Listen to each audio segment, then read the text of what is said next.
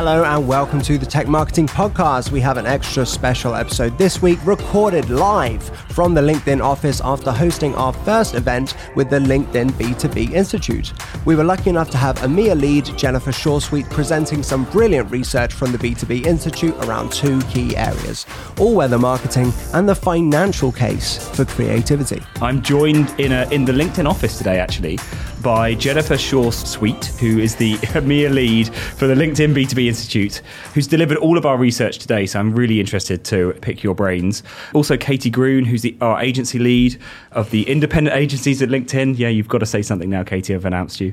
Um, and I'm very pleased to be also joined by Cathrin Pfeiffer, EMEA Demand Generation Director at NetSuite. So thank you all for joining us in the room. Um, our first session this morning was based on all weather marketing, right? So, one question I'm eager to ask it's been one of the hottest Junes on record here. I think we've had the hottest few days in July we've ever had in history. But what's everyone's temperature check on how it's feeling in the B2B space? Like, if you were to give it an outlook, how would you describe it? Love that segue. um, so, I think it's it's interesting because my role's EMEA, so I'm looking all the way across geographies.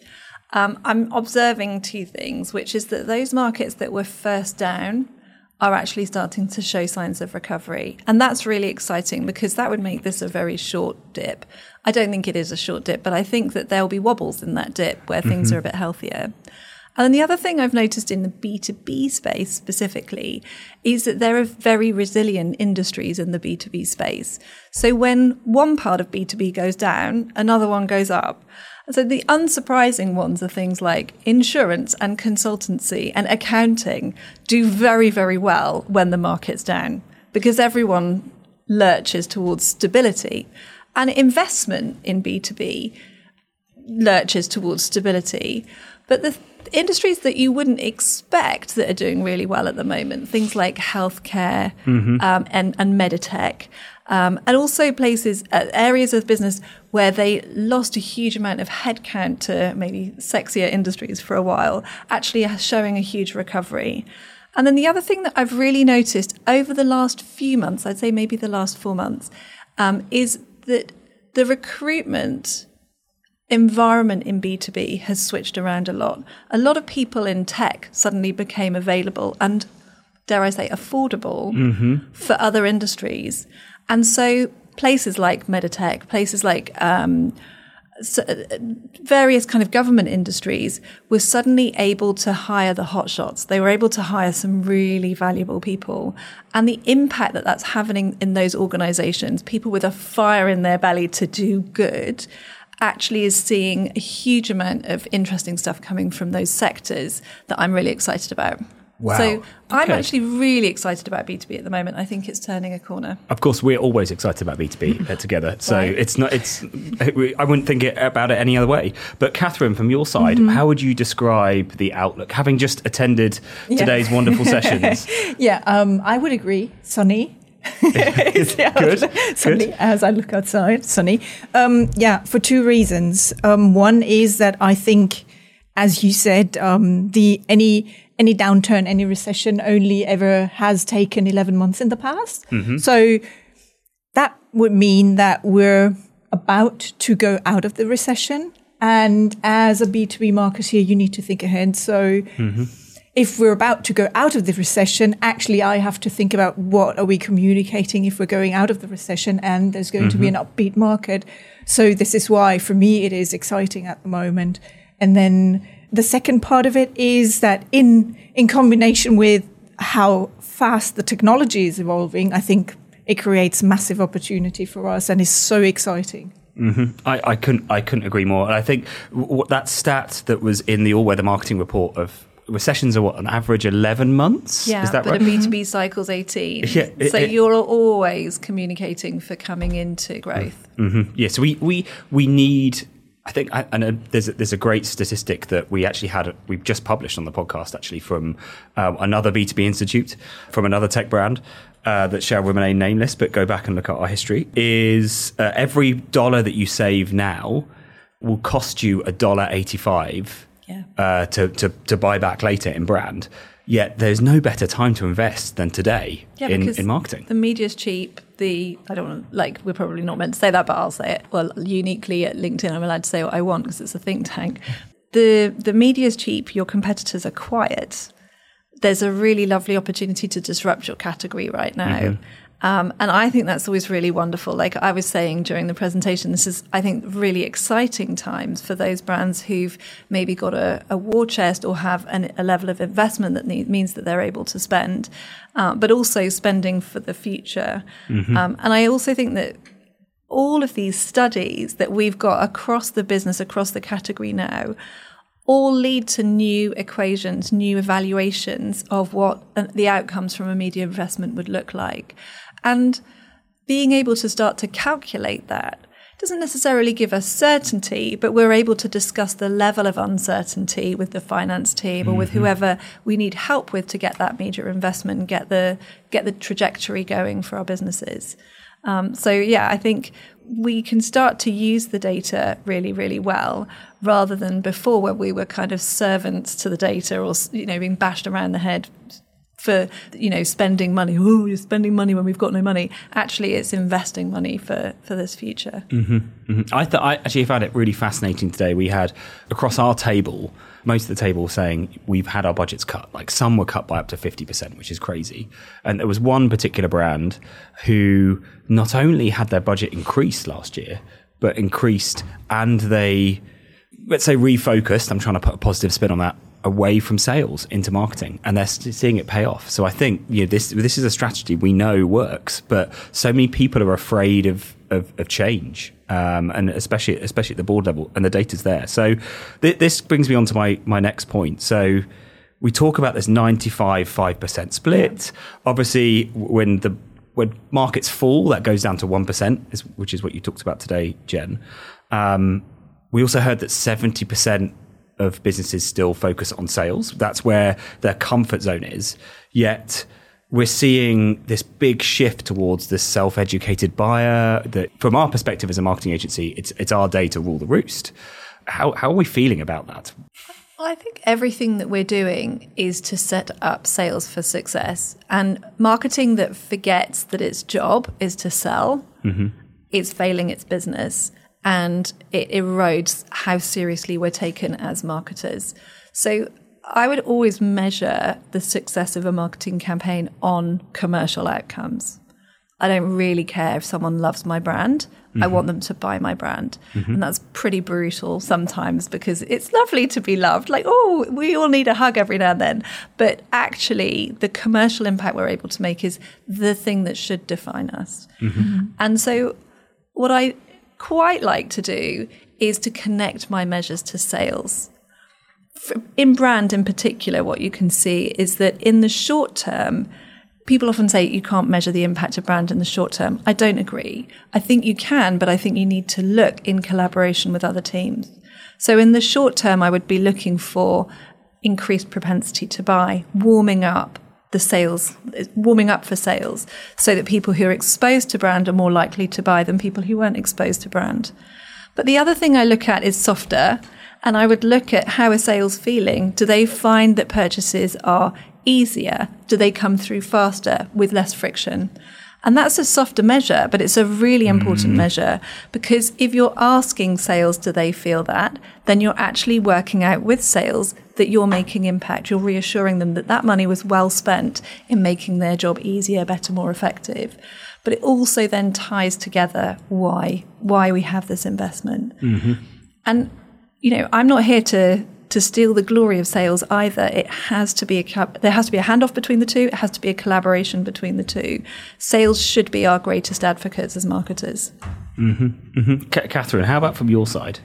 From a company point of view, I think the attribution is really important and it's also the biggest challenge because there may be a time lag, there may be not enough data to support it, but at the same time, if you can show that that's driven bottom line results, then nobody will say no to you, right? Then why nobody, there's no reason to say, no, we're not doing this.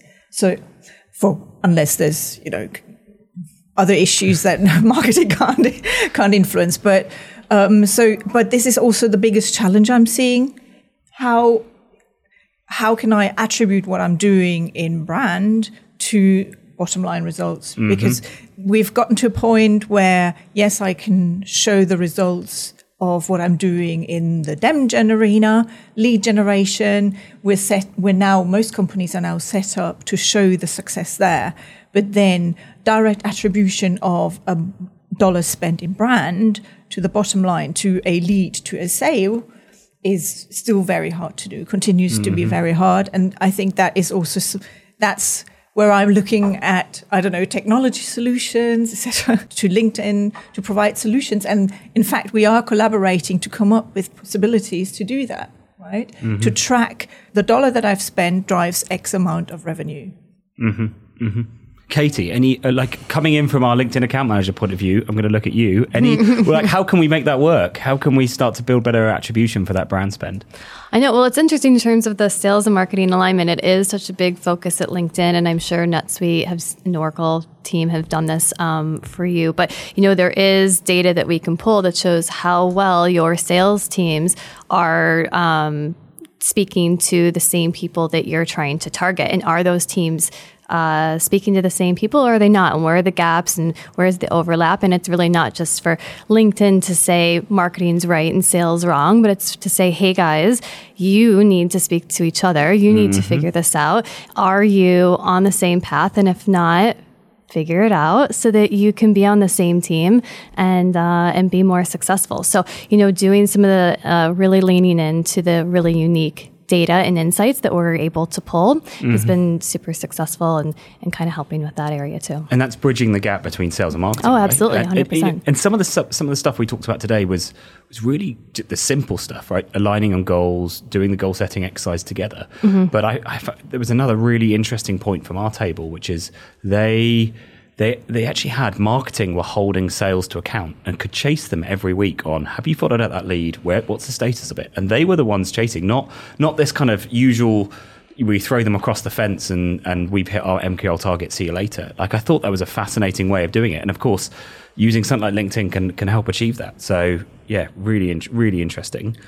You know, that's a really important point because what we also want to be looking at is the quality of outcome, not just the quantity of outcomes. And mm-hmm. often, when from advertising in particular, you have a handoff to sales, it's a numbers game. You got mm. this many leads this year, this or this week, or this month, Just or this vanity campaign. metrics. Yeah, and a richer data source is outcomes. Like, mm-hmm. what's the size of sales? What were the quality of leads?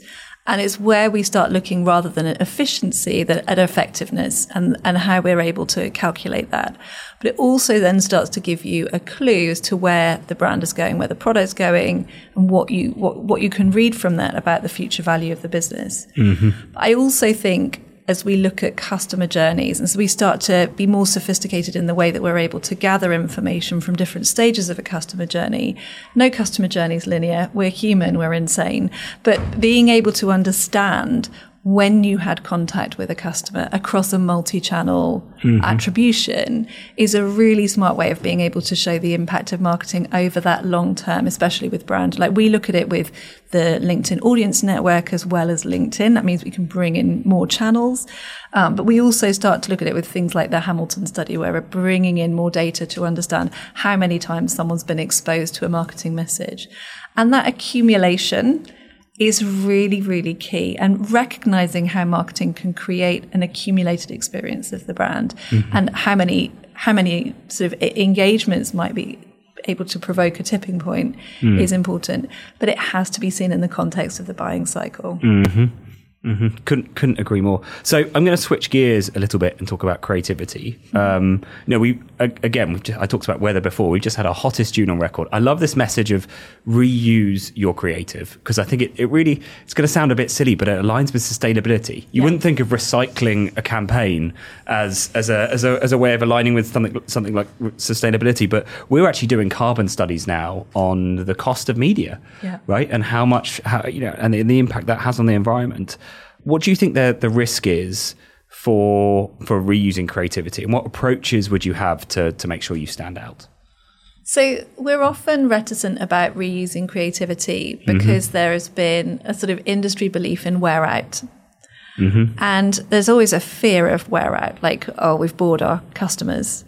We very rarely see ad wear out in B2B, partly due to the nature of our customer audiences. Very few brands reach their accumulated customer audience ever, let alone enough to make them bored of a, an execution a piece of creative. It's very different with ABM because you're already restricting the pool of people that you're talking to. And the nature of ABM is that you're talking to people very much further down in the funnel. It's more of a distribution channel. And so with ABM, what you're looking at is exposing people to lots of reasons to justify a mm-hmm. purchase that they've already decided they're going to make. And then refreshing those reasons can be a really, really useful way of making sure that you stay on the list, that you're going to convert that person into a sale. In the same way that you might refresh a, sh- a shelf wobbler in store, like it's it's not particularly sophisticated, and that's why we would use relatively low cost to refresh media. But it's the reasons that mm. you're refreshing. You're not necessarily refreshing the creative because the challenge is to still be attributed to the brand. Mm-hmm. There's no point convincing someone to buy, I don't know, X SaaS product with loads of reasons to buy it if they don't associate it with the brand they're buying from. You've just advertised your category, not your brand. And the way that you establish recognizability of your brand is consistency of your brand. And in brand communication is the perfect place to do that. And that's where ads have to be allowed to wear in to the point where people become, you know, so used to or, or, or so accepting of what that brand is saying that they in confidence know what that brand stands for. Mm-hmm. The promise that it's making or the that they trust you i guess is the most important thing in business in particular. Mm-hmm. And so wearing in an ad just as hovis have been running the same ad since 1977 we know they make bread. We know that they make bread and some little boy pushes that bread on a bicycle up a hill right? We can all recite the ad, the power of that fluency in our brand is really, really key. And and I think that we too easily flush that value that we've created for our business down the toilet Good. with over refreshing. I think, and one of the stats we saw today was this sixty percent. Sixty percent of advertising was. Correct me if I'm wrong on this one, Jen. Was it sixty percent was mi- misattributed in B two B? So you're putting that brand out there. You're thinking of a wonderful new campaign, and then you're basically giving your competitors free advertising. That's crazy. I mean, Cathrin, how does that make you feel? What are you going to do with that knowledge now? I I don't know yet. it's, it's the it's the real answer. I think we all need time to process that. Yeah, yeah. So and plus, because I'm in DemGen, obviously I have to I have to highlight that there's a difference between Mm-hmm. recycling something in branding versus Yeah, recycling absolutely. something in oh, DemGen. absolutely and key. you, that was just a like a almost like a side note or a comment, a small comment you made, but really important in you know in practice that for DemGen the the rules are different. So recycling may work for your brand, but in DemGen to generate leads, it may not work because you have to, you know, you have to always make people come back and, and keep up that interest. So for me, it's so for me because because I have this DemGen view, um, it continues to be. We have to be up to date, Yeah. and we have to be we have to be current. We have to offer new things all the time. Mm-hmm, Yeah. it's and balancing those two is is a Yeah. is a is a challenge, right? But Yeah. you, it's. I think we we talk much more about f- kind of full funnel type. I'm starting to hear the word full funnel come a, come out a lot at the moment with how you you know we we don't just look at brand and demand gen. We try and Mm. you know make sure there's a graduation between the two. Um, you know, let's let's take it on just in the last few minutes onto onto metrics. In Cathrin, starting with you, like what what ways do you find when educating your board or your CFO on how um, how marketing's performing? Like, how do you do? How do you make that translation between marketing metrics and demand gen metrics into to what the board needs to see? So I think very similarly to what I said earlier. So for one, I don't. We are a very large organisation, so I don't get to talk to the board.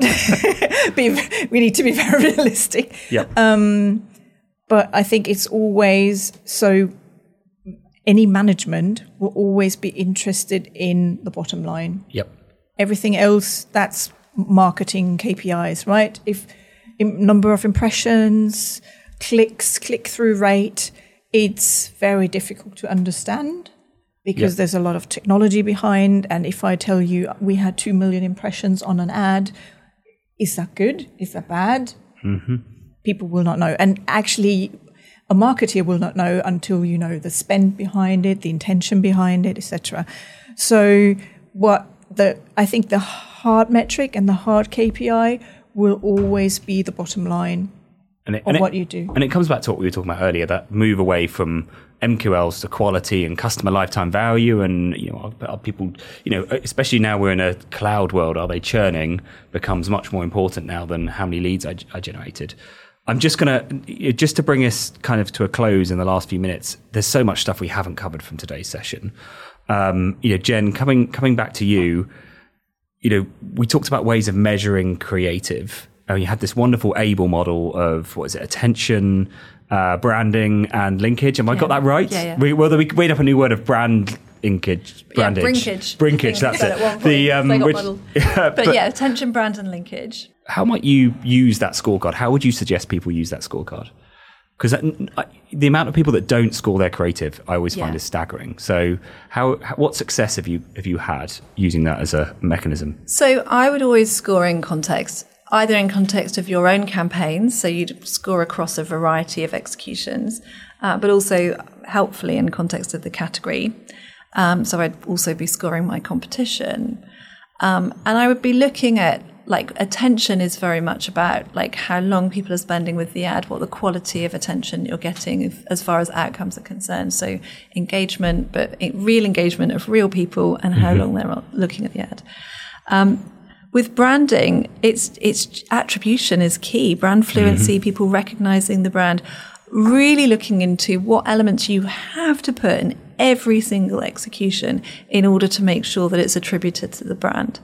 And I think with linkage, I would definitely be looking at how well you're associated with key messages in the category. Mm-hmm. Ideally, key need states in the category. We talk a lot about category entry points.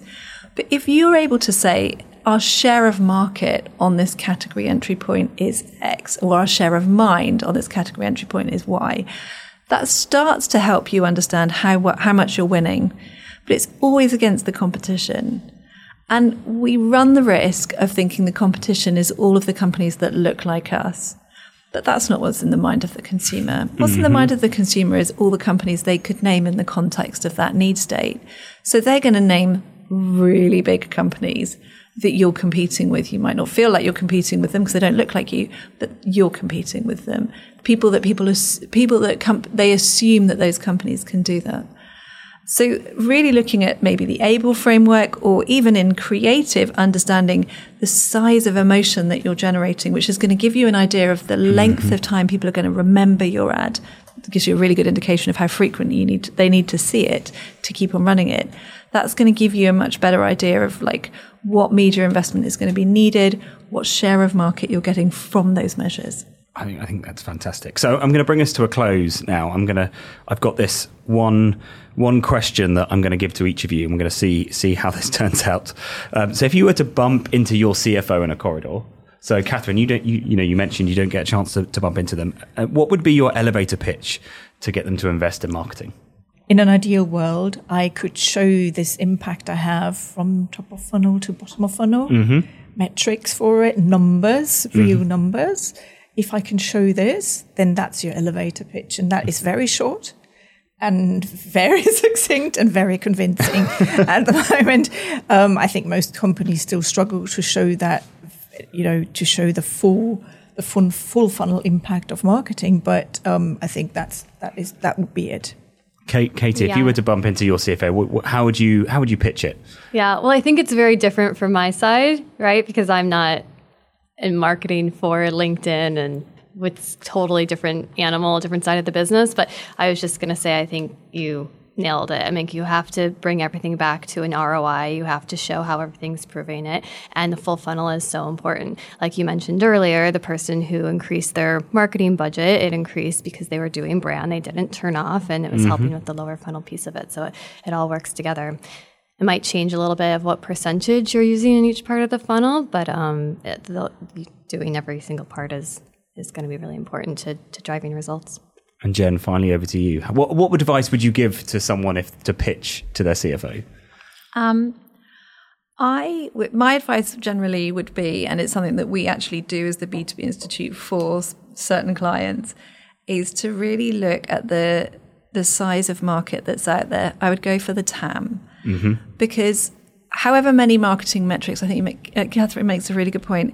However many marketing metrics I throw at my CFO or a CFO for one of our customers, um, their their eyes glaze over and they're just like, oh, it's marketing talking about marketing again.